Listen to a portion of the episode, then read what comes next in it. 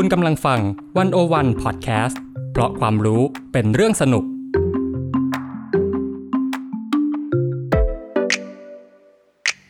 101 In Focus เจาะไฮไลท์เด่น เศรษฐกิจสังคมการเมืองทั้งไทยและเทศ โดยกองบรรณาธิการ The101.world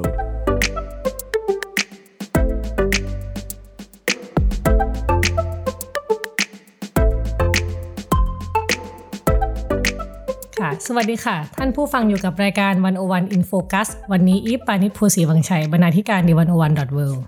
และจีนนรัจยาตัญจพัฒกุลกองบรรณาธิการ The101.world ดำเนินรายการค่ะค่ะ ก็เป็นธรรมเนียมนะคะ ถ้าเกิดว่าท่านผู้ฟังได้ตามรายการ101 In Focus เรามาเนี่ย ทุกปลายปีเนาะเราก็จะมี เขาเรียกเป็นการสรุปผลยอดอ่านสูงสุดแห่งปีในเว็บ 101ซึ่งจริง ๆ เนี่ยเราทำกัน 20 อันดับเนาะแต่ว่าที่เราจะเอามาคุยกันในรายการนี้เนี่ยจะเอามาแค่สิบอันดับแรกค่ะ ไม่งั้นรายการมันจะยาวเกินไป จริง เพราะว่าแต่ละบทความก็เนื้อหาเข้มข้นตามสไตล์ของเรานะคะ แต่ว่าอีก 10 อันดับครึ่งท้ายเนี่ยจริง ๆ เราก็จะมีประกาศทางเว็บสามารถรอติดตามได้ออตอนปลายปีค่ะ ทางเว็บไซต์ d 1 1 w o r l d อ่ะทีนี้ถ้าเราเห็นอะจริง ๆ เราพูดรวม 20 อันดับก็ได้พี่คิดว่าเราเห็นอะไรบ้างจาก20อันดับของปีนี้ อ่า จริง ๆ สิ่งที่น่าสนใจก็คือ คือคือเรายังไม่ได้ประกาศชื่อออกไปนะว่ามีบทความอะไรบ้าง แต่ว่าเท่าที่สังเกตเนี่ยสิบครึ่งล่างอะคือ11ถึง20เป็นต้นมาเนี่ย เป็นบทความที่สะท้อนเหตุการณ์สำคัญสำคัญในในโลกเราเหมือนกัน อ่า ก็จริงๆ ถ้ายกตัวอย่างก็มันก็จะมีทั้งเรื่องเออสถานการณ์โลกเนาะเป็นงานเชิงรีวิวว่าปีนี้เนี่ยจะได้เห็นระเบียบโลกเปลี่ยนแปลงไปทิศทางไหนอะไรยังไงบ้างชิ้นนี้ก็เออเป็นของเราเองนะคะ แต่ว่าก็สรุปมาจากที่สิ่งที่อาจารย์จิติพัฒน์พูลขำพูดมาอีกทีนึงหรือว่างานการเมืองไทยเนี่ยก็ยังติดอยู่เหมือนเดิมก็คือเออ งานที่ชื่อว่ารัฐศักดินาอาณานิคมแบบไทยๆ เป็นงานสัมภาษณ์อาจารย์กุลดาเกตบุญชูมิตรค่ะ สัมภาษณ์โดยบรรณาธิการบริหารของเรานะคะ คุณสมคิดพุทธศรีก็บทสัมภาษณ์เข้มๆนะชิ้นนี้ใช่ใช่แล้วก็ทำให้เห็นการเมืองไทยภาพใหญ่เนาะไม่ได้ดูแค่สถานการณ์ที่เกิดขึ้นเฉพาะหน้าอย่างเดียวแต่ว่าก็คืองานชิ้นนี้เนี่ยพี่จุง ลงไปคุยลึกถึงพลวัตของรัฐไทย ที่มันเกิดขึ้นผ่านมุมมอง กรอบคิดแบบที่อาจารย์กุลดาเขาใช้มองนะคะ ก็เป็นงานที่ให้ภาพการเมืองไทยได้ลึก แล้วก็แหลมคมมากเลยทีเดียวค่ะ คือนอกจากนี้ก็ยังมีงานที่สะท้อนเหตุการณ์เหตุการณ์สำคัญสำคัญของไทยเหมือนกัน เช่น งานอย่าไว้ใจงานวิชาการบทเรียนจากรายงานศึกษาผลกระทบควบรวม True d t a c ในมือกสทชอะอันนี้ก็อย่างที่เราทราบกันเนาะ ว่าหนึ่งในประเด็นสำคัญทางเศรษฐกิจปีนี้เนี่ยเราอยู่กับเรื่องควบรวม True d t a c กันเยอะมาก ก็เป็นประเด็นที่ถือว่าร้อนเนื้อร้อนใจภาคประชาสังคมมากเลยทีเดียว เราก็ผลงานชิ้นนี้ก็เป็นผลงานร่วมกันของพี่เบนนะคะ วงพันธ์อมรินเทวา กับพี่ฉัดฉัดคำแสงผู้อำนวยการสถาบันวันวันผับนะคะติงแทงของวันวันที่เพิ่งเปิดตัวไปเมื่อ ต้นปีนี้คือจริง ๆ เนี่ย เราก็ทางวันวันแล้วก็วันวันผับเนี่ยก็ทำงานเรื่อง การควบรวม 2D tag เนี่ยมาหลายชิ้นแล้วเหมือนกัน แต่ว่าชิ้นนี้เนี่ยก็เป็นชิ้นที่ลงไปโต้เถียงกับสิ่งที่ circulate สิ่งที่วนเวียนอยู่ในสังคมพอสมควรเลยค่ะ ก็คือว่าเอางานรายงานการศึกษาที่ทางกสทชเนี่ย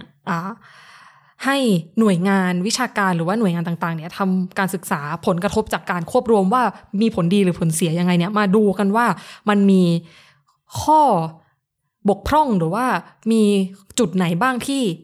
เป็นข้อโต้แย้งแล้วก็สามารถตั้งคำถามต่อไปได้เพื่อให้เห็นผลกระทบที่แท้จริงของการควบรวมนะคะ ว่าจริง ๆ แล้วเนี่ยภายใต้วัฒกรรมวิชาการเนี่ยเราเห็นอะไรบ้าง แล้วมันมีจุดไหนที่เราถูกอำพรางไปบ้างนะคะ อืมค่ะ จริงๆนอกนอกจากเรื่องนี้เนาะก็ยังมีอีกประเด็นหนึ่งจริงๆ อันนี้ยอดแชร์ใน Facebook เยอะมาก คือเรื่อง ไปให้พ้นจากความยากจนนะบันทึกชีวิตผู้หญิงอีสานในปารีสที่ฝันถึงความเท่าเทียม อันนี้การของคุณวัจนาเนาะวรรณาธิการมันโอวัน อันนี้ก็ส่วนตัวอ่านแล้วก็รู้สึกว่าสะท้อนเอ่อคือคือในแง่หนึ่งละตัวงานเองเนี่ยก็เล่าชีวิตของผู้หญิงคนนี้เนี่ยที่พี่เตยไปสัมภาษณ์เนี่ยได้อย่าง เข้าถึงแล้วก็มันกินใจมากเลย แต่อีกอย่างหนึ่งก็คือด้วยความกินใจเนี่ยมันเป็นไปกินใจคนหลายคนมากในสังคมที่รู้สึกว่าสังคมไทยเนี่ยมันเป็นสังคมที่ทำให้เราไม่สามารถเงยหน้าอ้าปากได้แล้วก็ก็ล้อกับกระแสที่มันเกิดขึ้นเมื่อปีที่แล้วเนาะว่ามันมีกระแสโยกย้าย กระแสย้ายประเทศ สิ่งนี้ก็คิดว่าตอบสนองความรู้สึกของสังคมอยู่ไม่น้อยเลย แต่ว่าจริง ๆ ที่ อันดับที่ 11 ถึง 20 ที่เราคุยกันมาเนี่ยไม่ได้เรียงตามอันดับนะคะ เราเราแค่ดึงมาให้เห็นเทรนด์เฉยๆว่าเออมันมีเทรนด์อะไรบ้าง แต่ทีนี้เนี่ยสิบอันดับแรกอ่าอันนี้เป็นเข้าเข้าเนื้อเนื้อเน้นๆเข้าแล้วสู่ไฮไลท์ของเราแล้วอ่า เราเริ่มยังไงดี เราเริ่มที่อันดับสิบดีไหมจิน ดีดีโอเคเนาะก็ท่านผู้ฟังค่อยๆฟังไปด้วยกันถึงอันดับหนึ่งอืมอย่างเมื่อกี้ที่เราดูงานอันดับ 11ถึง20 ที่เราเล่าไปคร่าวๆเมื่อกี้จินดูแล้วจินจินเห็นอะไรในในอันดับเนี้ยมันสะท้อนอะไรบ้างไหมเอาจริง ๆ ก็เราคุยกันก่อนเข้ารายการเนาะว่า เราเห็นอะไรบ้างจากอืมยี่สิบอันดับ จริง ๆ สิ่งที่เราแล้วก็พี่อีฟเห็นร่วมกันเนี่ยก็คือว่า งานที่มันติดสิบอันดับแรกเนี่ยมันไม่ใช่งานที่ล้อไปกับสถานการณ์มากขนาดนั้น แต่มันเป็นงานประเภทที่หาอ่านยากยังไม่มีใคร เอ่อทำมาก่อนหรือว่ายังมีคนทำแล้วทำน้อยอืมกับ อย่างที่สองก็คือเป็นงานที่สร้างบทสนทนากับคนในโซเชียลมีเดียได้ดี มันก็จะเป็นงานเชิงสไตล์เอ่องานที่วิจารณ์หนังเอ่อวิเคราะห์หนังหรือว่าเป็นงานที่เอ่อก็ก็กึ่งกึ่งๆเป็นประเด็นการเมืองเนาะหรือบางอันก็ไม่ใช่ประเด็นการเมือง แต่ว่าเป็นสิ่งที่ทำให้คนเนี่ยสามารถเปิดบทสนทนาแล้วก็แชร์ความคิดเห็นของตัวเองได้โยนคำถามที่คนสามารถเข้ามาร่วมตอบได้อ่าอะไรแบบนั้น ประมาณนั้นเนาะก็เดี๋ยว เราเริ่มกันยังไงดีพี่อีฟแล้วเอาอันดับสิบก่อนอืมอันดับสิบก่อน อันดับสิบงั้นเดี๋ยวพี่พี่เล่าก่อนแล้วกันอะพี่อีฟเล่าเลยเตรียมมาเตรียมมานี่อันดับที่สิบของเราเป็นอะไรอันดับสิบที่ยอดอ่านสูงสุดในปี 2022 ของ d 1 0 1 w o r l d นะคะ เรื่องนี้เนี่ยตรงกับที่จีนพูดเมื่อกี้เลยคือหาอ่านยากอืมชื่อบทความคืออ่านประวัติศาสตร์ สาธิตจุฬาเรื่องเล่าลบเลือนของสิทธิ์เก่า ผู้เกือบจะได้เป็นเจ้าฟ้า นี่ อันนี้เขียนโดยเนติวิทย์อืม กับชาวแก๊งเขาจะมีชาวแก๊งนิสิตสามย่านเขาอ่าคือแค่ฟังดูก็เป็นเรื่องที่เฉพาะเจาะจงมากแล้วนะ ก็คือประวัติศาสตร์ของสาธิตจุฬาเนี่ยคือก็น่าจะไม่ใช่เรื่องที่คนจะนึกถึงเป็นอันดับแรก ๆ เนาะแล้วยิ่งเป็นสิทธิ์เก่า ผู้ที่เกือบจะได้เป็นเจ้าฟ้าเขาเป็นใครเรื่องเรื่องเรื่องเหล่านี้มันเป็นคือเนติวิทย์เขาเขียนอะไรบ้างพี่คือคือก่อนที่จะไปถึงว่าสิทธิ์เก่าคนนั้นเป็นใครเนี่ย เรามาพูดถึงว่าสาธิตจุฬามันสำคัญยังไงก่อนคือถ้า พูดตรงๆว่าสาธิตจุฬาเนี่ยเป็นโรงเรียนที่รวมเอาคนมีชื่อเสียงเป็นคือเป็นสิทธิ์เก่ามากสิทธิ์เก่ามักจะมีชื่อเสียงเนาะใครบ้างที่จบโรงเรียนนี้เนาะเช่นอ่าฝาแฝดชัดชาติชันชัยอ่าใช่ไหมคะคนหนึงก็เป็นผู้ว่ากรุงเทพคนหนึงก็เป็นผู้อำนวยการโรงพยาบาลจุฬาใช่ไหมหรืออดีตนายกรัฐมนตรีอภิสิทธิ์เวชชาชีวะก็เคยเรียนเรียนจนถึงป .6 หรือแม้กระทั่งลูกสาวฝาแฝดของประยุทธ์จันทร์โอชาเนี่ย ก็เรียนที่นี่ด้วยเหรอ ด้วยด้วยด้วยด้วยยังไม่นับว่าโอ้ยอีกอีกมากมายเนาะสาธิตจุฬาแต่ในจำนวนสิทธิ์เก่าทั้งหมดเนี่ย มีสิทธิ์เก่าอยู่คนหนึ่งที่เนติวิทย์พาเราไปรู้จักทำความรู้จักและเขาก็คือ และเขาก็คือ หม่อมเจ้าวัชเรศมหิดลอ่าเนติวิทย์เนี่ย คนเขียนบทความนะคะเขาก็พยายามไปหาข้อมูลเนาะทั้งจากอินเทอร์เน็ตจากหนังสือรุ่นจากอะไรเงี้ยไปหามา ก็ยังไม่พบหลักฐานทางประวัติศาสตร์ที่ยืนยันประเด็นนี้ได้ชัดเจนนะว่าว่าเคยว่าว่าเคยเรียนจริงไหมเนาะว่าหม่อมเจ้าวัชเรศเคยเรียนจริงไหมแต่ว่าอย่างไรก็ตามเนี่ยเศษเสี้ยวของข้อมูลที่ค้นพบระหว่างการค้นคว้าเนี่ยก็สามารถนำมาประติดประต่อให้เป็นภาพใหญ่ที่มีประเด็นน่าสนใจ ในบทความนี้เนี่ยก็เลยจะเล่าประวัติศาสตร์ของหม่อมเจ้าวชเรศโดยสังเขป แล้วก็บรรยากาศภายในโรงเรียนสาธิตจุฬาในสมัยที่ทรงเรียนหนังสือที่นี่เนาะแล้วก็รวมถึงลำดับเหตุการณ์ทางประวัติศาสตร์ต่าง ๆ ที่อาจเผยให้เห็นนัยสำคัญอื่น ๆ พูดแบบนี้มันจะเป็นเหมือนประวัติศาสตร์ที่คลุมเครือ แต่เนี่ยทำให้เสน่ห์ของบทความชิ้นเนี้ยมันมันฉายชัดมาก อืมค่ะ คือบทความเนี่ยจะเล่าตั้งแต่ประวัติของหม่อมเจ้าวชิเรศไปจนถึงเรื่องบรรยากาศในสมัยอ่าที่เรียนอยู่สาธิตจุฬาแล้วสิ่งเนี้ย ที่มันสนุกเพราะอะไร มันเหมือนกับคนเขียนค่อย ๆ ต่อจิ๊กซอผ่านแบบไปค้นหนังสือรุ่นบ้างไปเห็นบรรยากาศนู่นนี่นั่นอะไรเงี้ย ซึ่งถ้าเราจะเล่าทั้งหมดเนี่ยมันจะกินเวลามาก แต่ว่าที่อยากชวนให้อ่านก็คือว่านี่เป็นงานที่ผ่านการค้นคว้าอย่างละเอียดมาก ๆนะคะ แล้วก็คิดว่ามีความแหลมคมซ่อนอยู่ในเรื่องอยู่ อ่านะคะหาอ่านที่ไหนไม่ได้อะพูดตรงๆ แล้วก็ต้องใช้เวลากับมันหน่อยเพราะว่าค่อนข้างยาวนะคะ แต่ว่าละเอียดแล้วก็ คือคือดีอะเป็นงานที่ทรงคุณค่าชิ้นหนึ่งในในปีนี้ค่ะ โอเค ต่อไปกันที่อันดับที่9เนาะชิ้นนี้ก็ต้องให้พี่อีฟพูดเพราะว่าชิ้นนี้เนี่ยเป็นของพี่อีฟเองอ๋อโอเค อ่าชิ้นนี้จริง ๆ ก็เป็นงานที่เพิ่งลงสดใหม่ก็คือลงเมื่อประมาณเดือนพฤศจิกพฤศจิกายนแล้วก็ยอดแชร์ก็กระหึ่มมากอ่ายอดแชร์คิดว่าโดนใจคนหลายคน ใช่ คืออันนี้คือบทความชื่อว่าโลกโหดร้ายเกินไป หรือฉันอ่อนไหวเกินควร จากพ่อรวยสอนลูกถึงหนังสือฮิวใจ เมื่อหนังสือแห่งยุคสมัยคือการปลอบประโลมอืมค่ะ จริงๆเคยจัด In Focus ตอนหนึ่งเต็มๆ ให้ให้บทความชิ้นนี้ไปแล้วนะคะ แต่ว่าเราก็พูดถึงมันหน่อยก็ได้ คือถ้าจินไปตามร้านหนังสืออะอืมหนังสือ best sellerหนังสือที่เราเห็นบนบนชั้นนั้นอะส่วนมากจะเป็นหนังสือแนวอะไร คือจริง ๆ ก็เปลี่ยนไปตามยุคสมัยเนาะอืมแต่ว่าถ้าจะให้พูดเนี่ย มันก็จะหนีไม่พ้นแนวไลฟ์โค้ชเนาะแต่ว่าอืมไลฟ์โค้ชแบบไหนก็แล้วแต่มันจะมียุคหนึ่งที่แบบพวกหนังสือแบบว่าชี้ช่องทางรวยอ่ามันฮิตมาก แล้วก็อืมพอเปลี่ยนไปสัก ยุคสมัยหนึ่งมันก็จะเป็นแนวแบบกึ่งกึ่งๆแซดๆหน่อยจะเป็นหนังสือเกาหลีเนาะพวกแบบว่าอะไรนะเพราะเป็นวัยรุ่นจึงเจ็บปวดหรือว่าเป็นอะไรนะ อะไรนะอยากตายแต่ก็อยากกินต๊อกโปกีอะไรแนวๆนั้นนะอันนี้ไม่แน่ใจว่าขึ้นที่หนึ่งหรือเปล่าแต่ว่าอย่างน้อยอะถ้าไม่ได้ขึ้นที่หนึ่งอะมันก็ขึ้นอยู่ในเบสเซอร์ในช่วงเวลาใดช่วงเวลาหนึ่งหรือแม้กระทั่งว่ามันออกมาวางขายนานพอสมควรแล้วเนี่ย ก็ยังติดเชลฟ์ที่ร้านหนังสือเนี่ยจะเอามาวางไว้ข้างหน้าสุดเนี่ยตลอดอืมคือ ไปร้านหนังสือไม่ว่าจะผ่านไปกี่เดือน ผ่านไปครึ่งปี ผ่านไปหนึ่งปีเนี่ยหนังสือพวกนี้เราก็จะยังเห็นอยู่เชลฟ์หน้าสุดเขาไม่ได้ร้านหนังสือเนี่ยเขาไม่ได้เอาหนังสือพวกนี้เนี่ยหลบไปไว้ข้างหลังเลย อืมก็สะท้อนอะไรบางอย่างอยู่ จริงที่จีนพูดเนี่ยเป็นคีย์ของบทความเลยพี่ไม่ต้องพูดแล้วก็ได้หยอกหยอกเอ้ยคือมันมีมากกว่านี้เออคือคือเส้นทางของหนังสือ how to เนี่ยมันมีมันถ้าพูดรวมๆมันคือ how to อ่าใช่ไหมแต่โดยรายละเอียดของมันอะมันต่างออกไป ใช่ไหมบทความชิ้นนี้ก็คือเข้าไปเจาะเลย เจาะหนังสือที่เป็นคีย์ของยุคสมัย ที่เป็นเล่มโด่งดังที่สะท้อนยุคสมัยจนถึงปัจจุบัน คือจริง ๆ มันเริ่มต้นจากพี่ไปเห็นหนังสือในชั้น เป็นชั้นหนังสือให้กำลังใจ มันจะมีชื่อหนังสือประมาณเนี้ยโทษทีวันนี้ชีวิตฉันสำคัญที่สุดอ่ายังไม่ทันเข้างานก็อยากกลับบ้านแล้ว อะไรแบบเนี้ย ซึ่งถามว่ามันเหมือนเป็นขั้วตรงข้ามกับหนังสือที่สอนให้คนร่ำรวยอะ่ะ หนังสือที่สอนให้คนมุ่งสู่ความประสบความสำเร็จอะไรอย่างงี้ใช่ไหมพี่ก็เลยไปค้นก็เลยเอ้ย เริ่มต้นยังไงดี ก็เลยเริ่มต้นที่จุดหนังสือที่โด่งดังมาก ๆ ในปี 40 คือพ่อรวยสอนลูก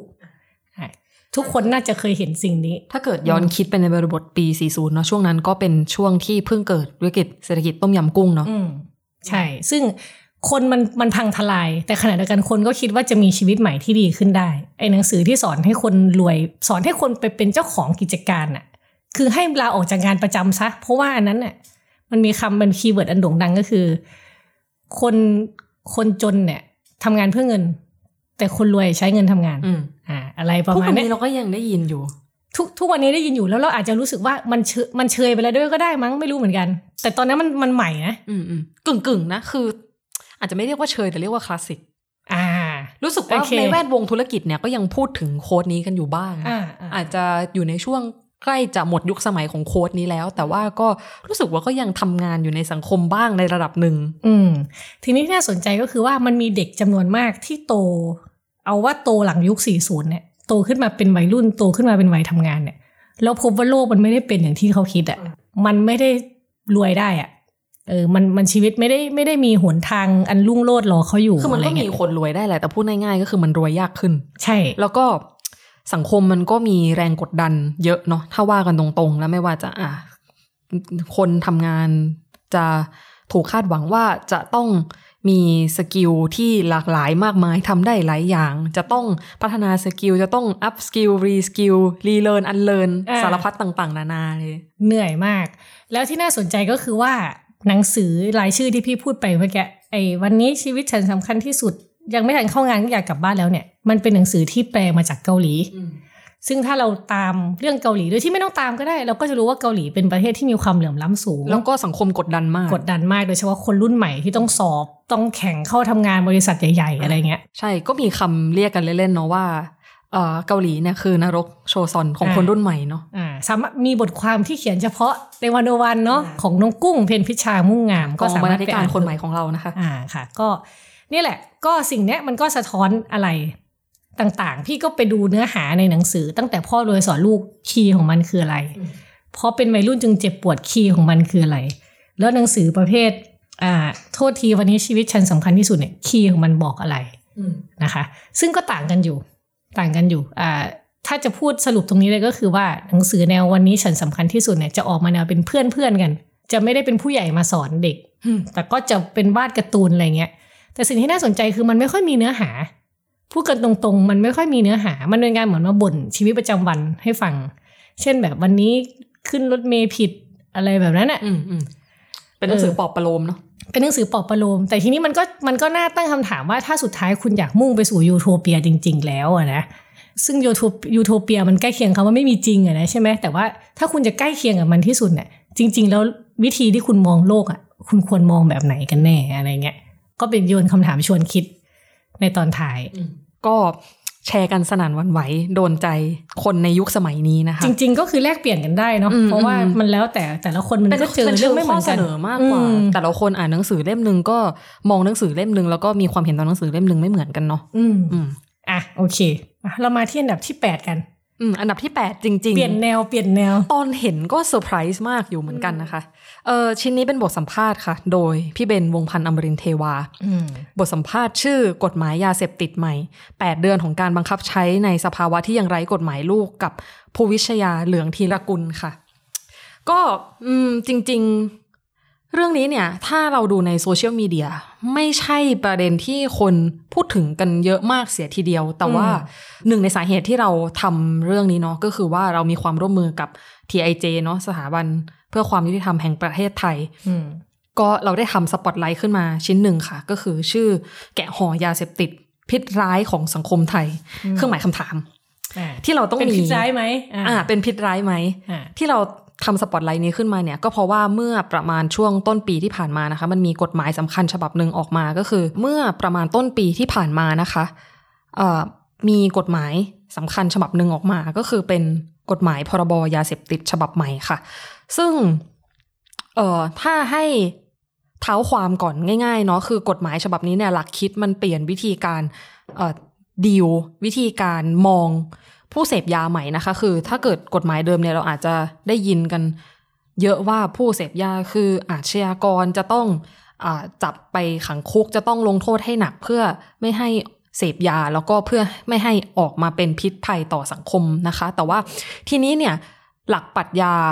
นี้ที่ก็สะท้อนผ่านกฎหมายยาเสพติดฉบับเดิมเนาะมันก็สร้างผลกระทบหลายอย่างเลยทีเดียว เช่นว่าไม่ว่าจะทำให้ ผู้ต้องหาล้นคุกอ่าเพราะว่ากฎหมายยาเสพติดฉบับเดิมเนี่ยเอ่อมีบทสันนิษฐานให้เอ่อการครอบครองยาเสพติดจำนวนหนึ่งเนี่ย จริง ๆ ไม่แน่ใจตัวเลขแต่ว่าไม่ใช่ปริมาณที่เยอะมากอืมเนี่ย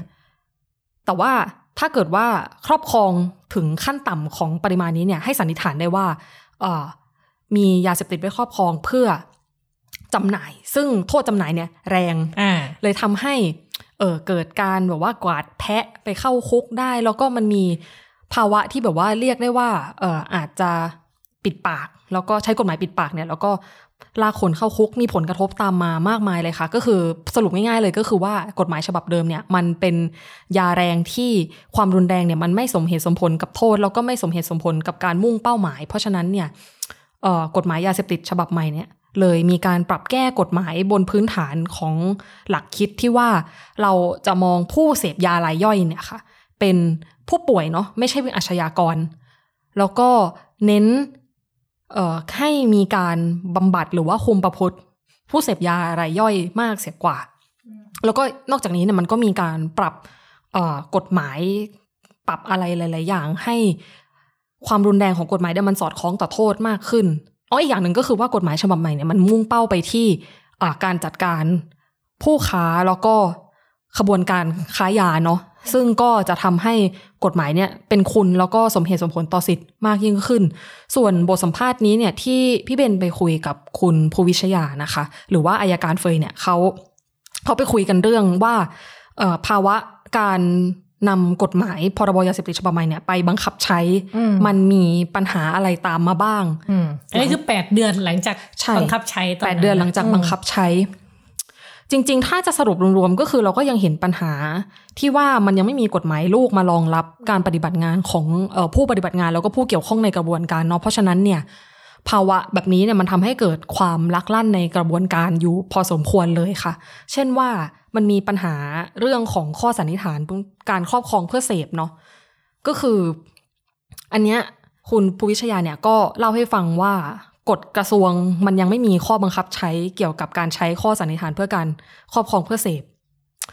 นั่นหมายความว่าอะไร นั่นหมายความว่ากฎหมายลูกถ้ายังไม่บังคับใช้เนี่ย มันไม่มีหลักปฏิบัติสำหรับคนทำงาน อืมเขาก็ต้องไปอิงกับกฎหมายลูกเก่า ซึ่งเป็นเรื่องของการสันนิษฐาน การครอบครองเพื่อจำหน่ายอ่ามันมันก็เลยจะมันก็จะไปขัดกับไอตัวใช่พรบใหม่ที่มันออกมามันลักลั่นมันย้อนแย้งอ่าคือมีหลักข้างบนแหละ แต่ว่าในทางปฏิบัติเนี่ยมันทำไม่ได้ งง มันงง ขอขยายความนิดนึงก็คือว่าพอมันเป็นกฎหมายอาญาเนี่ยเอ่อกฎหมายมันก็ต้องรัดกุมเนาะ เพราะว่าคนที่บังคับใช้กฎหมายคนที่อยู่ในกระบวนการยุติธรรมเนี่ยมีสิทธิ์ให้คุณให้โทษเนาะ แล้วก็มันต้องมีการกลับมาย้อนตรวจสอบว่าเขาทำอะไร หรือทำอะไรไม่ได้บ้างอะไรเงี้ยเพราะฉะนั้นเนี่ยเอ่อการที่คือคือมันอาจจะดูแข็งแข็งๆไปบ้างแหละ แต่ว่าภาวะที่ต้องมีกฎหมายลูกเนี่ยเป็นไปเพื่อให้เอ่อสามารถพิทักษ์ผลประโยชน์ได้อย่างเต็มที่เนาะแล้วก็มี accountability มีการรับผิดรับชอบที่ถูกต้องแล้วก็ต่างๆนานาเพราะมันเป็นอาญาแผ่นดิน มันมีผลกระทบต่อสาธารณะ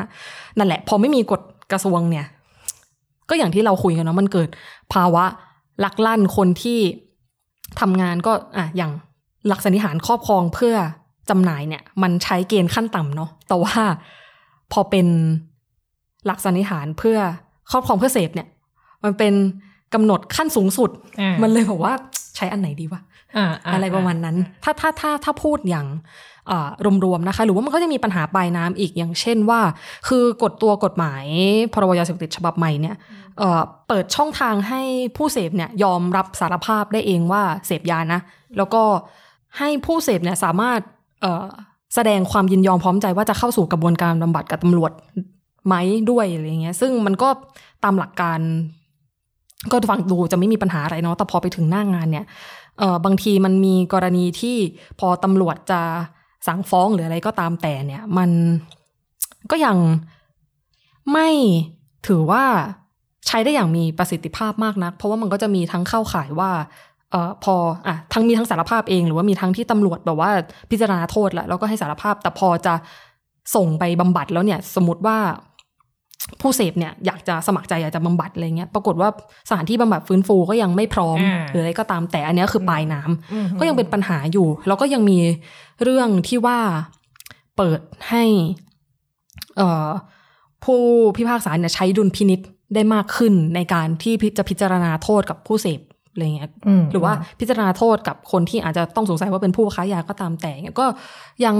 อาจจะเรียกว่าไม่ได้เป็นปัญหา แต่ว่ามันก็ก็ต้องใช้เวลาเนาะที่จะให้ผู้พิพากษาเนี่ยเอ่อปรับตัวกับกฎหมายใหม่ ถึงแม้ว่าจะมีไกด์ไลน์ที่เป็นมาตรฐานอยู่แล้วก็ตาม ก็ใช้เวลาปรับตัวอยู่ พอสมควร อืมก็เป็นเรื่องที่ต้องจับตามองเนอะจริงๆเป็นเรื่องสำคัญเรื่องนี้น่าจะถ้าทำได้ดีจริงๆน่าพลิกสังคมได้เลยเหมือนกันใช่เพราะว่าเราก็องเห็นความสำเร็จของนโยบาย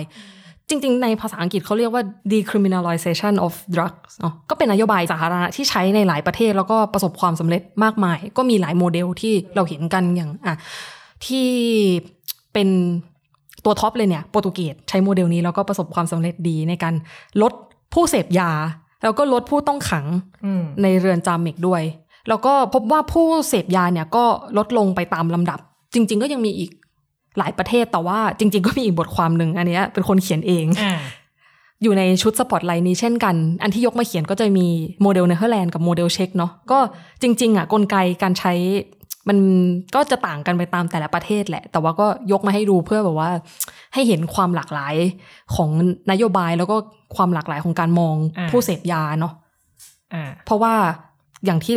เราก็คุยกันว่าในสังคมไทยเนี่ยมันมีสติ๊กมามันมีการตีตาอะไรบางอย่างกับผู้เสพยาอยู่ ทั้งนี้ไม่เกี่ยวกับผู้ค้าแล้วก็ผู้จำหน่าย แต่ว่าอย่างกรณีผู้เสพเนี่ยมันก็มีเหตุผลทางสังคมหลายอย่างอ่าเนาะที่ทำให้คนคนหนึ่งเนี่ยเสพยามันไม่ใช่แค่ว่า คนคนหนึงคิดอยากจะเสพก็เสพอืมมันมีหลายเหตุผลค่ะ ก็ถ้าสนใจก็ตามไปอ่านได้ในสปอตไลท์เนาะมีหลายชิ้นอะจีนทีนี้เราไปเราข้ามเราไปต่อที่อันดับอะที่เจ็ดดีกว่านี่เราเพิ่งอันดับเจ็ดเองเหรอเนี่ยนั่นน่ะสิอะ เยอะเหมือนกันนะอะอันดับเจ็ดคืออะไร อะอันดับ7ก็คือ ส่งสนามเลือกตั้งประธานาธิบดีเกาหลีใต้ 2022 ค่ะ เขียนโดยคุณเสกสรรอานันทสิริเกียรตินะคะอืมอ่าเป็นจริง ๆ เป็นนักวิจัยของศูนย์ศึกษาการต่างประเทศของกระทรวงการต่างประเทศนะคะซึ่งความเชี่ยวชาญของพี่เสกเนี่ยก็คือเรื่องเกาหลีเนาะแล้วก็ความสัมพันธ์ในเซาท์อีสเอเชีย อืมมันเป็นยังไงสนามเลือกตั้งเกาหลีใต้เขาเขียนยังไงบ้าง อะ จริง ๆ ชิ้นเนี้ยเนี่ยเป็นงานที่ยาวแล้วก็ละเอียดมาก แล้วก็ให้ภาพการเมืองเกาหลีได้ดี ที่สุดชิ้นหนึ่งเท่าที่เคยอ่านมาเลยอืมแต่ถ้าจะพูดให้สั้นเนี่ยก็คือว่าอย่างที่เราทราบกันเนาะเมื่อต้นปีที่ผ่านมาสักประมาณเดือนมีนาคมหรือกุมภานี่แหละ อันนี้ต้องขอขออภัยจริง ๆ ค่ะจำไม่ได้อย่างชัดเจนว่าเป็นเมื่อไหร่ แต่ว่าเป็นต้นปีแน่ๆเนี่ยก็คือมีกำหนดการเลือกตั้งประธานาธิบดีเกาหลีใต้เนาะซึ่งอ่า เป็นการชิงกันของสองฝ่ายค่ะ ก็คือถ้าพูดแบบรวมๆเลยนะ เป็นฝ่ายก้าวหน้า แล้วก็เป็นฝ่ายอนุรักษ์นิยม ฝ่ายก้าวหน้าเนี่ย ตัวแทนที่ขึ้นมาชิงเนี่ย ก็คือผู้สมัครอีแชมยองค่ะ แล้วก็ฝั่งอนุรักษ์นิยมเนี่ยก็คือยุนซอกยอนค่ะ ซึ่งตอนนี้ก็คือผลเราก็ทราบกันมา นานพอสมควรแล้วว่าผู้ที่ได้รับตำแหน่งประธานาธิบดีไปเนี่ยแล้วก็ อาจจะอยู่ไปอีก 5 ปีก็คือยุนซอกยอนจากฝ่ายอนุรักษ์นิยมจากพรรคฝั่งอนุอนุรักษ์นิยมนะคะ คือจริง ๆ บทความนี้เนี่ยต้องเท้าความกันว่าเขียนออกมาก่อน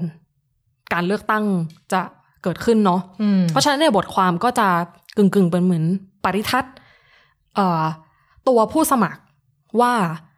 ใครได้เปรียบกว่าใคร แล้วก็มี background ยังไง background ของสองผู้สมัครเนี่ย มันเอื้อให้ใครได้เปรียบกว่าในสังคมเกาหลีเป็นต้น หรือว่าจุดปะทะในนโยบายหลักของเออสองผู้สมัครนี้เนี่ย มันอยู่ตรงจุดไหนบ้างอืมแล้วก็คือสุดท้ายแล้วเนี่ย ผลการเลือกตั้งอย่างที่เราเห็นก็คือ อย่างที่บอกไปเมื่อกี้ว่ายุนซอกยอนชนะเลือกตั้งแต่ประเด็นก็คือว่านนโยบายอนุรักษ์นิยมเนี่ย โดยเฉพาะนโยบายอนุรักษ์นิยมเรื่อง ค่านิยมสังคมเนี่ยเช่นความเท่าเทียมทางเพศอะไรเนี่ยอืมมันก็อาจจะทำให้เกิดการตั้งคำถามต่อตัวประธานาธิบดีเยอะเนาะอย่างที่เราเห็นว่ามันมีม็อบเกิดขึ้น ก็ต้องดูต่อไปกับอีกอย่างหนึ่งก็คือ ในบทความอีกชิ้นหนึ่งของคุณเสกสรรเนี่ยที่ชี้ให้เห็นเนี่ยก็คือว่าจริง ๆ แล้วคะแนนผลการเลือกตั้งที่ออกมาเนี่ยสองคนนี้เนี่ย ห่างกันไม่ไม่กี่เปอร์เซ็นต์ ถ้าจำไม่ผิดน่าจะไม่ถึงหนึ่งเปอร์เซ็นต์ซะด้วยซ้ำเพราะฉะนั้นเนี่ยมันก็นำไปสู่คำถามแน่นอนว่ารัฐบาล ของยุนซอกยอนเนี่ย หรือว่าที่ในสื่อเนี่ยเรียกว่าเป็นทรัมป์แห่งเกาหลีใต้เนี่ยจะอยู่ยาวได้ถึง 5 ปีหรือเปล่า ก็ต้องดูกันต่อไปว่าจะเกิดเหตุการณ์อะไรที่ทำปฏิกิริยาเคมีกับการครองอำนาจของยุนซอกยอนแล้วมันเกิดเหตุการณ์ที่ไม่คาดฝันอะไรขึ้นบ้าง แล้วเขาบอกว่าการเมืองเกาหลีเนี่ยเวลาสวิงเนี่ยสวิงน่ากลัวอ่าเสียงประชาชนประชาชนรักมากเกลียดมากเขาบอกอืมคนเกาหลีเนี่ยอืมก็ต้องคอยดูต่อไป จริง ๆ บทความนี้เนี่ยสนุกมีการแบบมีการเอา เอาสองแคนดิเดตเนี่ยมาวัดกันหมัดต่อหมัดเหมือนนักมวยเลยนะอ่าอ่านี่ถ้าเกิดว่าเราเข้ามาอ่านเนี่ยสนุก แล้วทำไมดูไม่ค่อยมีเรื่องดีๆเท่าไหร่เลยนั่นน่ะสิคือคือโอเคส่วนหนึ่งอะ ก็วัดกันเรื่องนโยบายแหละ ก็เขียนเรื่องแนวทางเศรษฐกิจกับแนวทางการต่างประเทศเนาะที่ ก็คือเศรษฐกิจเนี่ยมองต่าง อย่างอีแชมยองเนี่ยก็จะมีนโยบายเศรษฐกิจประมาณว่าเอ่อให้รัฐดูแลกำกับควบคุมเยอะหน่อยเนาะในหลาย ๆ มิติอะไรเงี้ยกับฝั่งยุนซอกยอนเนี่ย ก็จะเน้นให้เอกชนดูแล หรือว่าในเรื่องการต่างประเทศก็จะมองต่างกันนิดนึง อย่างยุนซอกยอนก็อาจจะมองว่าเออจะต้องไม่พึ่งอเมริกามาก จะต้องไม่เอาใจอเมริกามากอืมแล้วก็จะต้องปลดอาวุธนิวเคลียร์ของเกาหลีเหนือให้เสร็จสับเรียบร้อยเนาะส่วนอีแชมยองเนี่ยก็อาจจะมองว่าจะต้องจะต้องรักษาพันธมิตรอย่างที่เป็นอยู่เนี่ย ให้เป็นอยู่อย่างนี้ต่อไปแล้วก็สารความสัมพันธ์ด้วยความระมัดระวังเนาะกับแบบอาเช่น แล้วก็มีมิตรเป็นเมกา มีสารพัดความร่วมมือพันธมิตรคอร์ดใดๆอะไรเงี้ยก็ควรจะต้องประสานความร่วมมือเพื่อให้บรรลุการประชุมสุดยอดผู้นำเกาหลีเหนือเกาหลีใต้ให้ได้เนาะ แล้วก็ติดประมาตาณมนั้นต่อเป็นต้นเป็นต้นอ่าแต่ว่าที่พี่อีฟบอกว่ามันดูแย่เนี่ยก็คือว่ามันเป็นประเด็นเรื่องประเด็นส่วนตัวเนาะอ่าที่มันติดพันมากับผู้สมัครสองคนเนี้ยอย่างแบบอะอีแชมยองก็จะมีปัญหาเรื่องว่า เอ่อทำร้ายร่างกายภรรยามีความสัมพันธ์กับอดีตเลขาของตัวเอง หรือว่าอย่างยุนซอกยอนเนี่ยก็มีปัญหาเรื่องการใช้อำนาจอายการสูงสุดเกินขอบเขตเนาะก็คือก่อนหน้าที่เขาจะมาลงสมัครรับเลือกตั้งเนี่ยก่อนหน้านั้น ยุนซอกยอนเนี่ยเป็น อายการสูงสุดที่แต่งตั้งโดยรัฐบาลอ่าอะก่อนหน้านี้นี่น่านะคะไปเขียนเป็นบทซีรีส์นะเนี่ยอะไรอ่าอะไรจริงแบบเนี้ยจริงซีรีส์จริงก็คงเอามาจากอะไรแล้วก็พนี้เชื่อว่าเกาหลีน่าจะทำได้สนุกอ่าก็เป็นบทความที่คือจริง ๆ อันนี้ก็เซอร์ไพรส์เหมือนกัน เพราะว่าดูเหมือนว่ายอดแชร์ใน Facebook เนี่ย จะไม่ได้เยอะมากนัก แต่คนอ่านอย่างล้นหลามเลย อืมก็จริง ๆ ไออ่านเหมือนที่จีนบอกอะลึกละเอียดแล้วก็จริง ๆ เขียนได้ครบถ้วนที่สุดอืมที่งานหนึ่งเลยนะในอืมสำหรับ สำหรับการเมืองเกาหลีใต้นะคะอืมก็ต้องตามกันต่อไปอะนะโอเค ชิ้นอะต่อไป เราครึ่งทางแล้วอะอันดับชิ้นห้าที่แล้วหเนกอะอันดับหกหกเหรอเฮ้ยหกนี่ถือว่าครึ่งทางหรือยังอะใกล้ๆครึ่งทาง อะโอเค อะชิ้นที่หกเล่าเนอะชิ้นที่หกคืออะไร เป็นของคุณวันชัยตันติวิทยาพิทักษ์ค่ะ เป็นอ่าสื่อมวลชนเนาะตอนนี้เป็นสื่อมวลชนอิสระ แต่ว่าในอดีตก็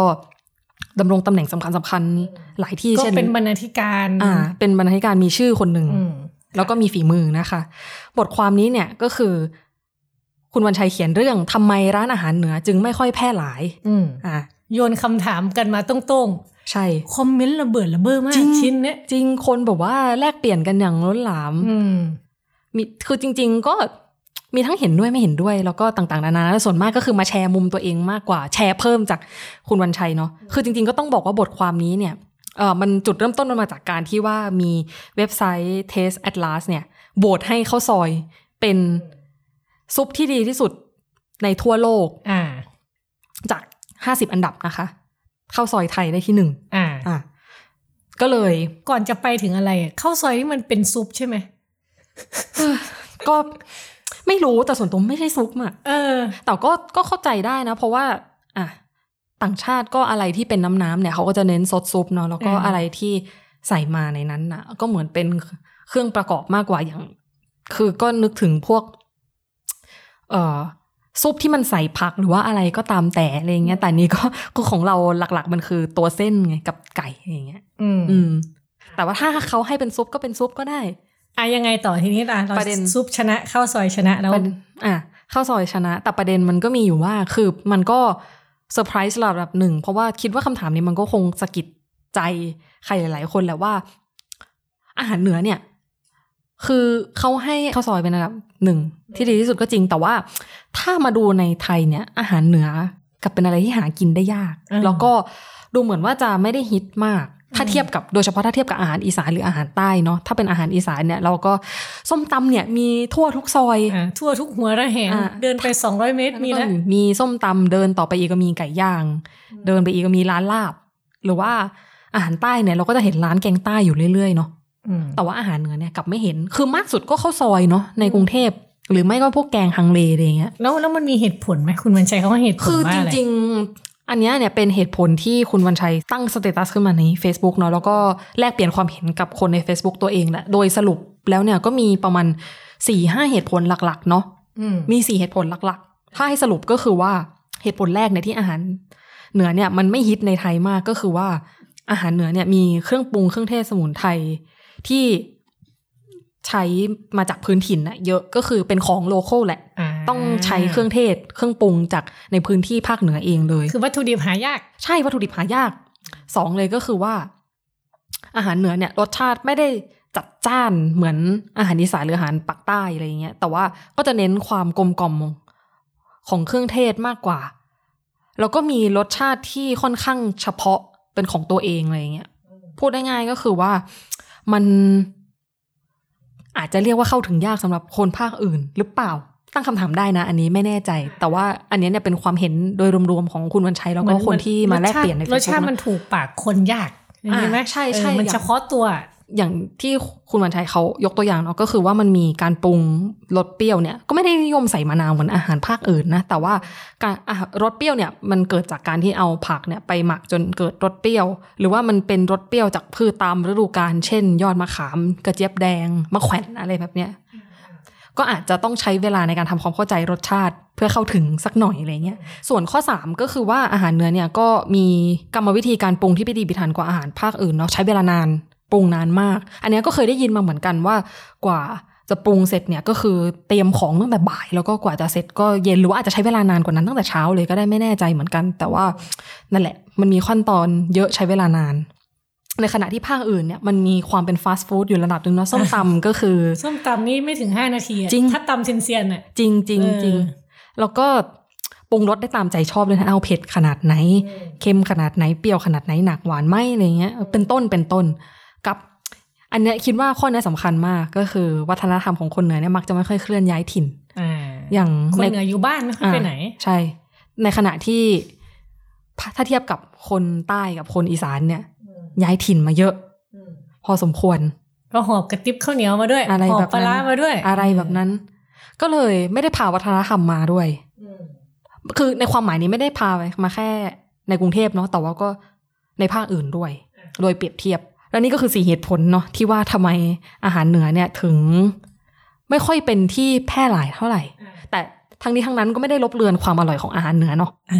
อ ถ้าเกิดว่าท่านผู้ฟังนะคะ ฟังแล้วอยากแบบว่า เออ อยากแสดงความคิดเห็นอะไรเงี้ยโพสต์นี้ก็ยังอยู่เนาะไปเซิร์ชในใน Facebook ก็น่าจะเจอของวันโอวันแล้วก็อะต่อไป อันดับที่ห้าโอเค อันนี้ครึ่งทางจริงๆแล้วอะบทความนี้ก็ระเบิดระเบ้อเหมือนกัน พูดเลย อันเนี้ยเนี่ยลานรถทัวร์หรือเปล่าร้านรถทัวร์ใหญ่มากอะคือบทความะไรของคุณพิมพ์ชนกพุกสุขนะคะ บุพเพสันนิวาสสองนอสต a เจียแสนหวานเคลือบอุดมการณ์ราชาชาตินิยม พร้อม อีโมจิน่ารักเป็นชื่อมันต้องใส่อีโมจิเข้ามาในชื่อบทความนะเหมือนกับว่ามันเป็นอะไรสักอย่างที่ล้อกันในหนังเนาะไม่แน่ใจอ่าแล้วมันมันมีเรื่องราวอยู่ ก็คือบทความรีวิวหนังแหละบุพเพสันนิวาสสองคืออย่างที่เรารู้กันว่าบุพเพสันนิวาสตอนเป็นละครนี่คือดังมาก เป็น national sensation อ๋อระดับเจ้านั้นอ๋อเจ้า ทั้งบ้านทั้งเมืองทั้งบ้านทั้งเมืองทีนี้ก็เวลาผ่านมาไม่กี่ปีสองสามปีประมาณเนี้ยก็มีภาพยนตร์ภาคสองออกมา นักแสดงนำคนเดิมก็คือโปเบลล่า แฟนคลับแห่แหนกันไปดูเป็นที่คลั่งไคล้กันอย่างมากในช่วงที่หนังฉาย แต่ว่าบทความนี้ครับสวนเลน บทความนี้สวนเลนพี่เข้าไปขิมเลยเขาสวนยังไงบ้าง สวนเลนเข้าไปเลยคือพิมพ์ชนกเนี่ยคิมเขาก็ตั้งคำถามเนาะว่าไม่ใช่ตั้งคำถามหรอกก็ก็ประเมินวิเคราะห์นั่นแหละวิจารณ์หนังเรื่องนี้ว่า มันเป็นการเล่าซ้ำฉายซ้ำอุดมการณ์ราชาชาตินิยม อุดมการณ์ราชาชาตินิยม มันก็คือชาตินิยมที่มีราชาเป็นศูนย์กลางเออในความหมายนั้นเนาะซึ่งมันก็จะวนอยู่กับการเช่นคือยุคนี้มันมันยุคไปย้อนสมัยรัชกาลที่สามประมาณเนี้ยแล้วหนังก็จะพูดถึงเรื่องการที่ไทยไม่ได้เป็นเมืองขึ้นหรืออะไรเงี้ยซึ่งซึ่งมันเป็นสิ่งที่เราเรียนกันมาตั้งแต่เด็กนะ ก็เป็นการต่อสู้กับฝรั่งบังค่ามาอ่าตัวละครก็เป็นชนชั้นสูง มีความรู้ความสามารถที่จะต่อกรกับฝรั่งได้อะไรแล้วก็เงี้ยพาไทยรอดมาจนถึงทุกวันนี้ เออ อะไรแบบเนี้ยซึ่งไอพิมพ์ชนกก็คือเขียนแสบอะคือเล่าให้ฟังก็จะไม่เท่าให้ไปอ่านเองนะ แต่ว่า แต่ว่าขอขอยกตัวอย่าอ่างอ่าอ่าสักช็อตหนึ่งตัวอย่างช็อตหนึ่งอ่าวันหนึ่งเอาเอาเอาเอาคีย์ก่อน คือพิมพ์ชนกบอกว่าบุพเพสันนิวาสสองเนี่ย รู้ตัวและตระหนักดีว่ากำลังจะเล่าเรื่องอะไร และกลุ่มคนดูอยากดูอะไร มันจึงไม่ได้กบกลิ่นความเป็นละครออกไปแม้แต่นิดเนาะไม่เร้นเงาความฝันหวานในอดีต แม้ว่าด้านหนึ่งหนังมีท่าทีว่าสิ่งเหล่านั้นแม่นยำเรื่องข้อมูลต่างๆเหลือเกินเนาะไม่ว่าจะเป็นเหตุการณ์ทางประวัติศาสตร์และข้อขัดแย้งทางสยามกับตะวันตก ความเป็นอยู่ของผู้คนและภาษาที่ใช้ อืมหรือว่าความสะอาดสะอ้านของผู้คน ความเปิร์สการ์ดต่างๆ หรือความโรแมนติกของอดีต ที่มันไม่สมจริงแล้วก็ รู้ตัวว่าไม่สมจริง อืมคือคือทำเหมือนว่าข้อมูลแม่นยำแต่ขณะเดียวกันก็มองข้ามความสมจริงบางอย่างไปในตัวอืมคือมันเป็นความแบบลักลั่นในในเรื่องอะไรอย่างเงี้ยอ่าซึ่งถ้าคนที่เขาชอบอะ มัน โอ้ยมันแบบว่าแรงนะมันมันคนที่เขาชอบมันคือแบบเพราะแบฟิบนมากจริง ๆ อันเนี้ยมันคือแก่นที่คนชอบอืมบุพเพเลยนะ เพราะว่าคือมันก็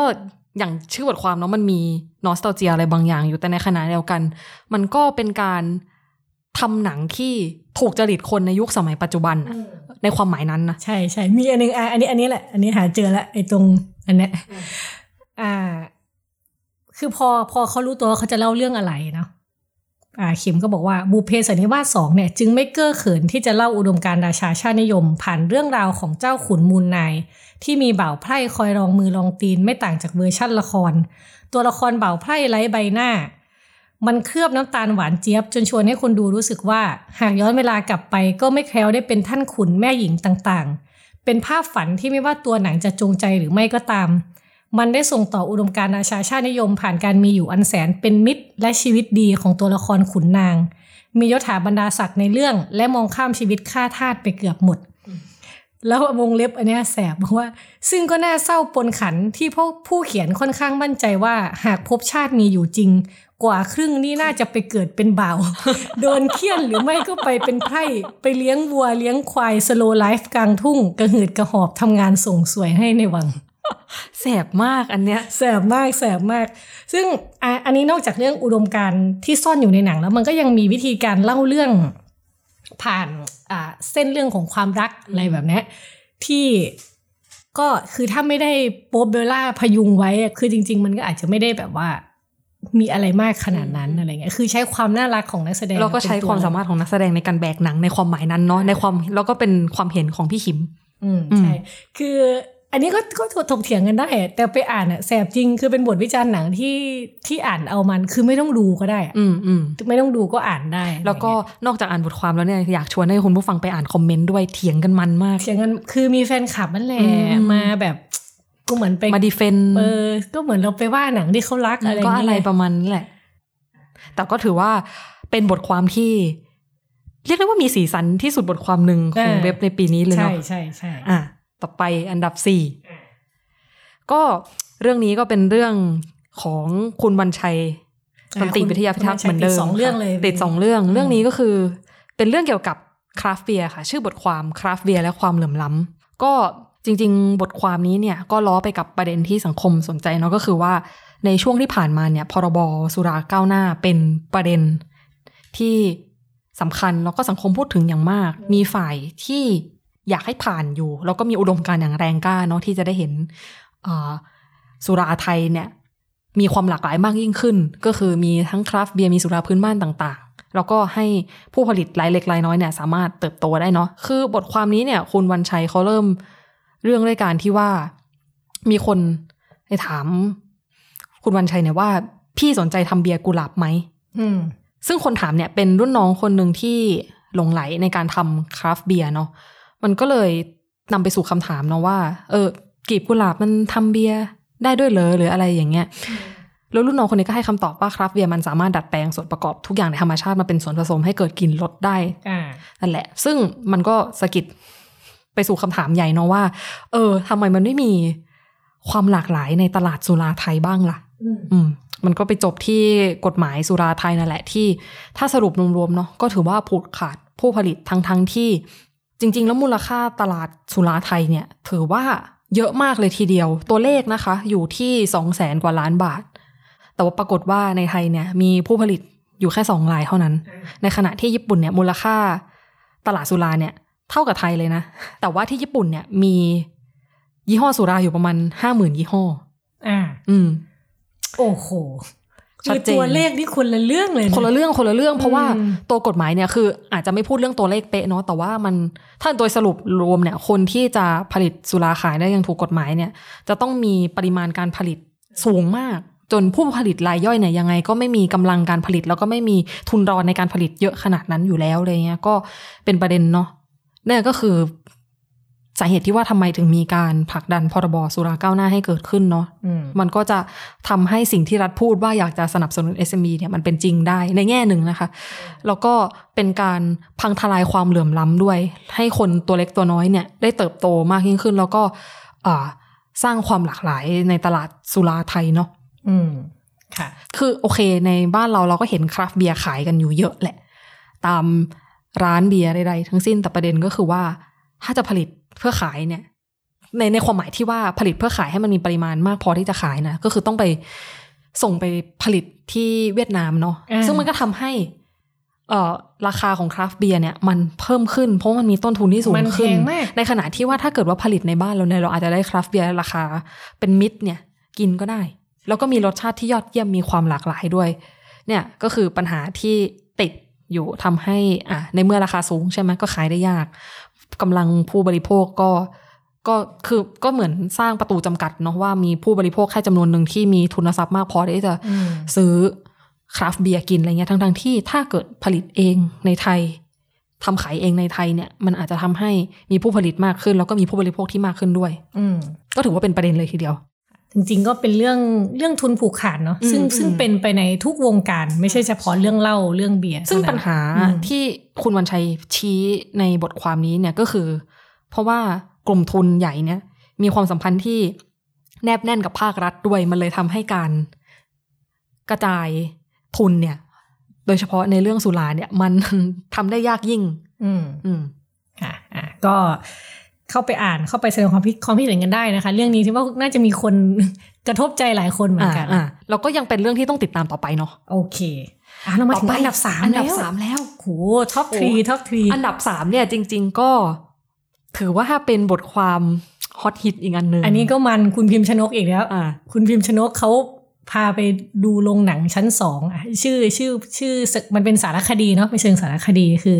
หนังโป๊การปลดเปลื้องและนัดบอร์ด ชีวิตใหม่ของโรงหนังชั้นสองจริง ๆ เป็นชิ้นที่ตื่นตาตื่นใจมากเนาะแล้วก็เปิดโลกคือพี่ขิมไม่ได้ลงพื้นที่คนเดียว แต่ว่าพาครีเอทีฟแล้วก็ production ของเราไปลงพื้นที่พาด้วยคนอัดพอดแคสต์ให้เราตอนเนี้ยไปด้วยเออก็คือชิ้นนี้เนี่ยเวลาเราพูดว่าโรงหนังชั้นสองเนี่ยมันไม่ได้แปลว่าขึ้นบันไดไปแล้วโรงหนังชั้นหนึ่งอยู่ข้างล่างไม่ใช่ ไม่ใช่อะอันนี้สำหรับเผื่อคนยังไม่เข้าใจ โรงหนังที่เราดูกันทั่วไปในห้างในอะไรเนี่ยคือโรงหนังชั้นหนึ่งอืมหมายความว่าโรงหนังที่เอาหนังเข้าใหม่มาฉายอ่าทั้งพวกบอกว่าที่อยู่ในห้างเนาะอ่ากับพวก standalone เออพวกสแตนโลนซึ่งทุกวันนี้เหลือน้อยเหลือน้อยเหลือน้อย ส่วนโรงหนังชั้นสองเนี่ยคือโรงหนังที่เอาหนังเอาหนังเก่ามาฉาย อืมอืม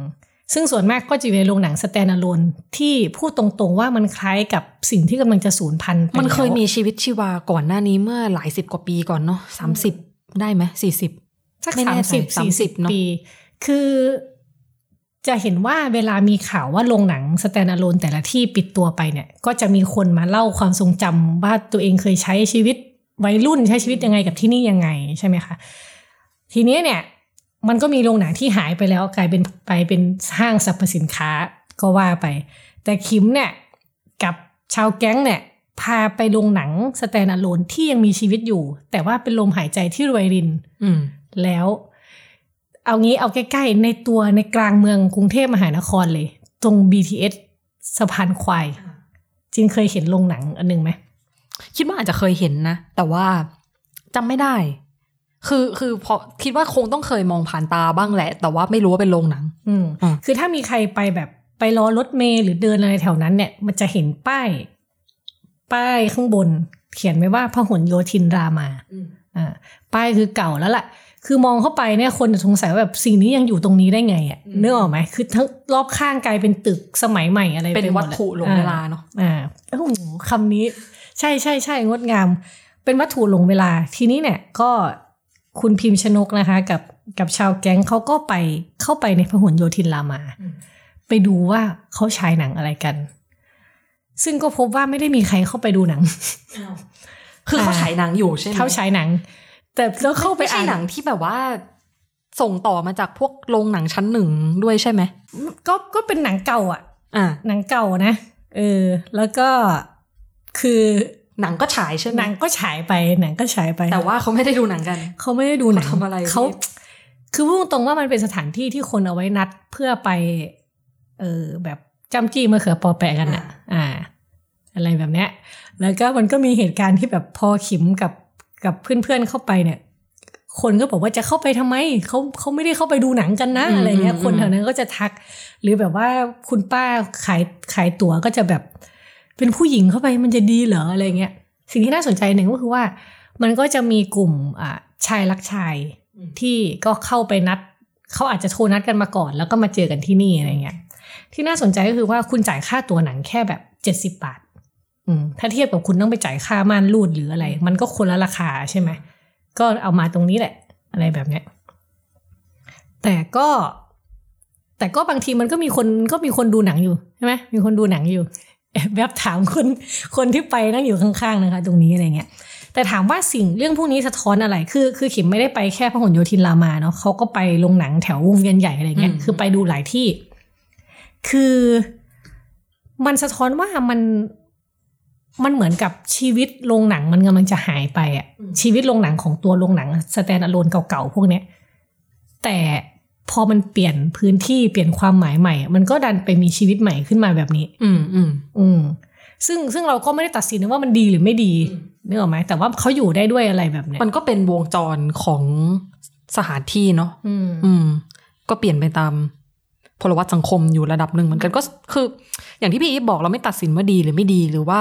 ยังไงเนาะอืมแต่ว่ามันก็สะท้อนความเปลี่ยนแปลงของสังคมได้อย่างชัดเจน แล้วก็วัฒนธรรมการใช้ชีวิตของผู้คนเนาะอืมว่าสัมพันธ์กับพื้นที่ยังไง สัมพันธ์กับสิ่งที่อยู่รอบตัวยังไง แต่ทีเนี้ยพี่คิดไงรู้ป่ะพี่ว่ามันเป็นเรื่องเดียวกันกับเรื่องคราฟต์เบียร์เลยยังไงพี่อีฟมันคือเรื่องทุนผูกขาดอีกเหมือนกันโรงหนังเหรอ ใช่ที่มันทำให้โรงหนังชั้นสองมันต้องมีลมหายใจอีกแบบหนึ่งใช่นความหมายนั้นทำทำไมโรงหนังถึงเป็นที่ฉายหนังไม่ได้ เพราะอะไรทำไมทำไมคนต้องแห่เข้าไปดูหนังในห้างเท่านั้นอืมอืมแล้วโรงหนังในห้างมีกี่เจ้า ถ้าเราจะพูดกันตรงๆมันก็มีอยู่ไม่กี่เจ้าเอนะอซึ่งอะไรแบบเนี้ยพี่คิดว่านโยบายหรือโครงสร้างทางสังคมอะถ้ามันจะปรับจะเปลี่ยนอะมันอาจมันอาจเปลี่ยนได้เหมือนกัน พูดให้ละเอียดอีกแบบหนึ่งก็คือว่า คืออันนี้ไม่ได้พูดเฉพาะเจาะจงในกรณีใดกรณีหนึ่งเนาะแต่ว่าเราก็จะเห็นว่ามันเกิดการเรียกคืนที่หรืออะไรก็ตามแต่อะไรเงี้ยเพื่อนำพื้นที่ที่เคยเป็นโรงหนังสแตนด์อะโลนเนี่ยไปสร้างเอ่อสิ่งก่อสร้างอื่นๆอะไรเงี้ยอย่างส่วนที่มากพี่ก็บอกเป็นก็ห้าเป็งนห้างเนาะส่วนมากก็เป็นห้าง อืมก็ก็สะท้อนเออแล้วพอพูดอย่าห้างงนี้ก็ใช่ ห้างก็ไปมีโรงหนังอีกทีหนึ่งใช่ ซึ่งก็เป็นเจ้าของใหญ่เหมือนเดิมอืมอะไรแบบเนี้ย คือก็ไม่แน่ใจเนาะในโครงสร้างการทำโรงหนังสแตนด์อะโลนเนี่ยมันมีต้นทุนหรือว่ามีอะไรยังไงบ้างอะไรเงี้ย แต่ว่ามันก็ ถ้าเกิดพูดเรื่องทุนรอนอะไรอย่างเงี้ยเราว่ามันก็สะท้อนจริงๆแหละว่าแบบว่าข้างบนคือข้างล่างไม่แน่ใจนะยังไง แต่ว่าข้างบนเนี่ยที่เป็นทุนใหญ่ก็คงจะ เอ่อขยายใหญ่ขึ้นเรื่อยอืมๆอืม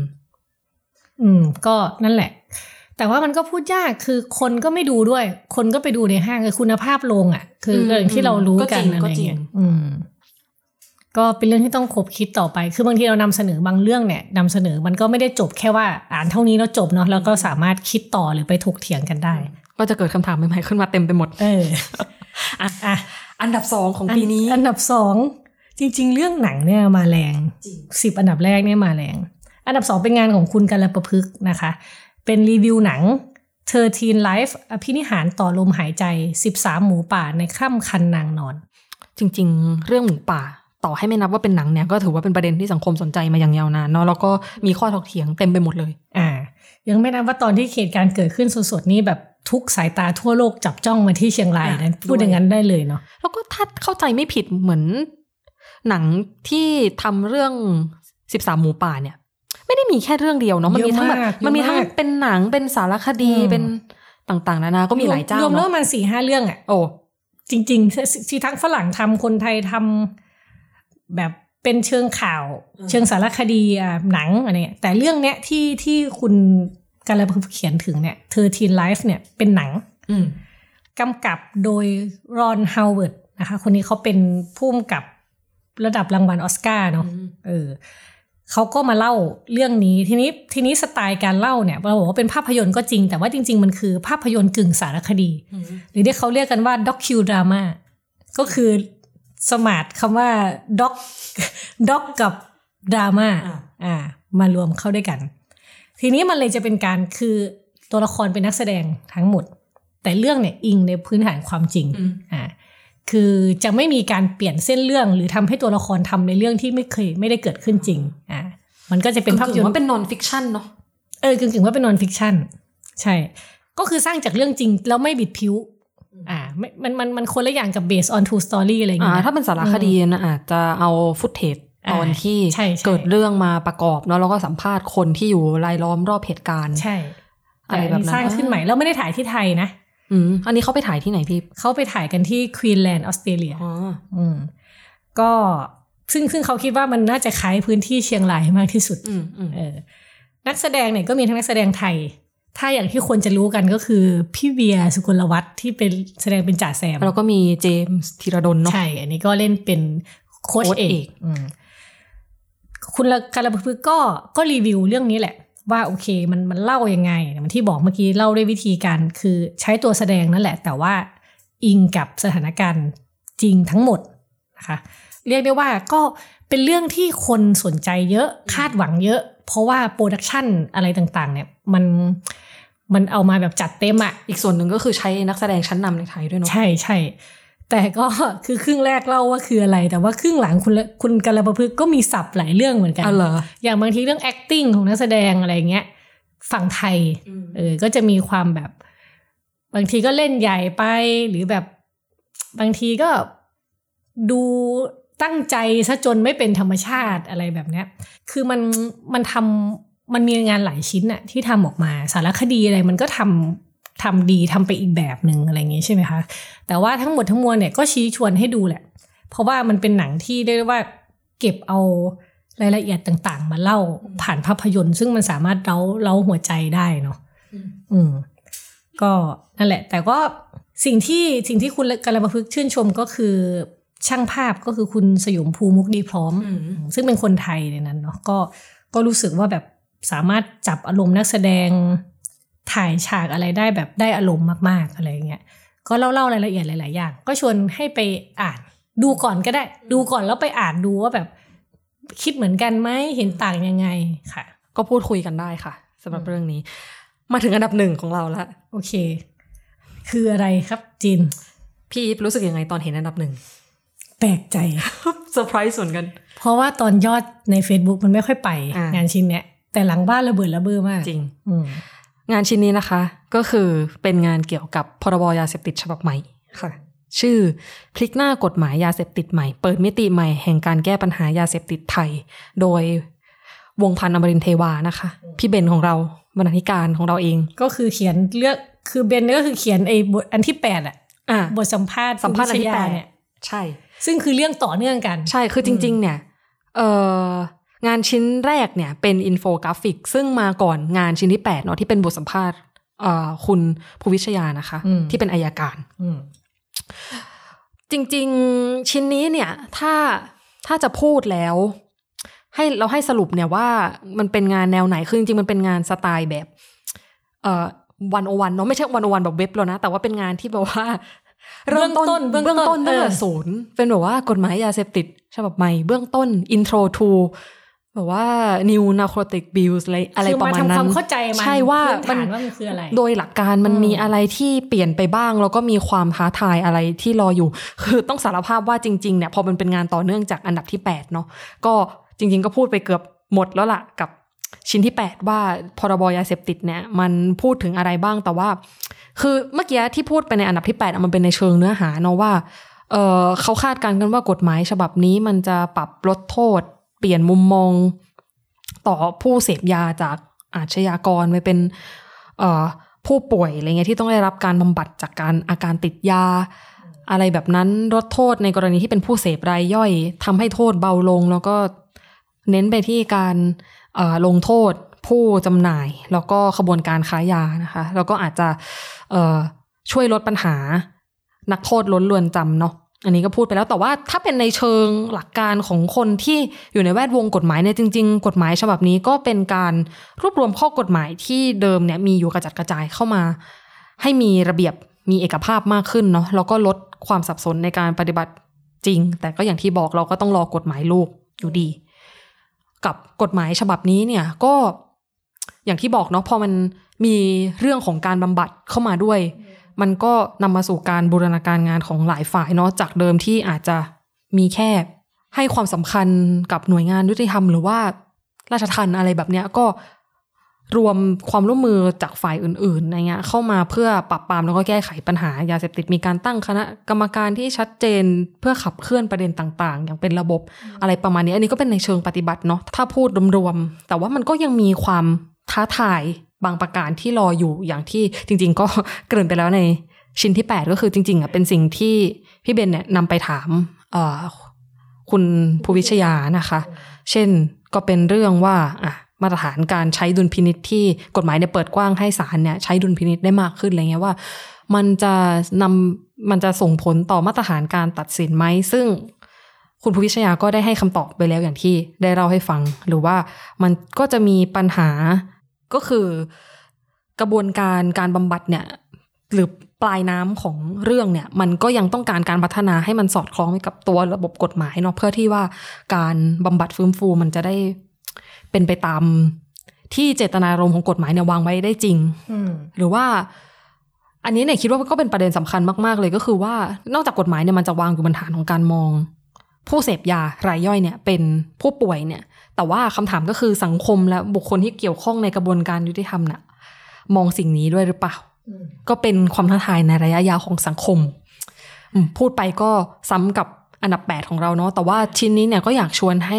ลองไปดูค่ะ เพราะว่าก็ให้ภาพใหญ่ของกฎหมายฉบับนี้ได้มาทำความเข้าใจกันก่อน ใช่ใช่ใช่อ่าโอเค หมดไป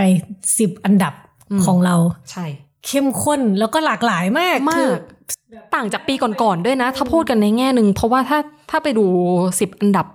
ยอดนิยมของปีก่อนๆเนี่ย จะเป็นเรื่องการเมืองซะส่วนมากอืมอืมล้ออย่างอะปี 2021 เนี้ย ถ้าจำไม่ผิดเนาะมันก็จะไปล้อกับกระแสที่สารรัฐธรรมนูญมีคำตัดสินเกี่ยวกับคดีการเมืองอะไรต่างๆ ที่นำไปสู่การตั้งคำถามได้ว่าสารรัฐธรรมนูญเนี่ยเอ่อมีการตัดสินที่เป็นธรรมหรือเปล่าเป็นกลางหรือเปล่าอืม ในหลายกรณีก็จะมีบทความที่บอกว่าสับผู้พิพากษาอ่าหลายอันหลายชิ้นอยู่เหมือนกันค่ะอ่าหรือว่าอย่างปี 2021เนี่ยก็เข้าใจว่าเรื่องม็อบก็แรงเนาะอืมอืมใช่ ก็ปีนี้อาจจะเหมือนเป็นความเงียบที่รอวันปะทุหรือเปล่าไม่รู้ ไม่รู้ปีหน้าจะเข้มข้นขนาดไหนนะอืมคิดว่าเป็นคลื่นใต้น้ำอ่าก็ต้องไปรอดูว่ามันจะระเบิดออกที่คูหาเลือกตั้งยังไงเนาะอืมโอเค ก็ถ้าเกิดว่าท่านผู้ฟังนะคะ อยากจะอ่านเพิ่ม มากกว่าที่เราเล่าให้ฟังเนี่ยก็ไปอ่านได้ในเว็บไซต์วันโอวันเนาะแล้วก็สวัสดีปีใหม่ล่วงหน้าด้วย เพราะว่านี่จะเป็นเทปสุดท้ายของปีนี้แล้ว ใช่ค่ะค่ะ โอเค วันนี้ก็อีฟปานิชพูศรีเมืองชัย จีนรัชยาตนวัตกุลขอลาคุณผู้ฟังไปก่อนนะคะ ค่ะ สวัสดีปีใหม่ค่ะ สวัสดีปีใหม่ค่ะ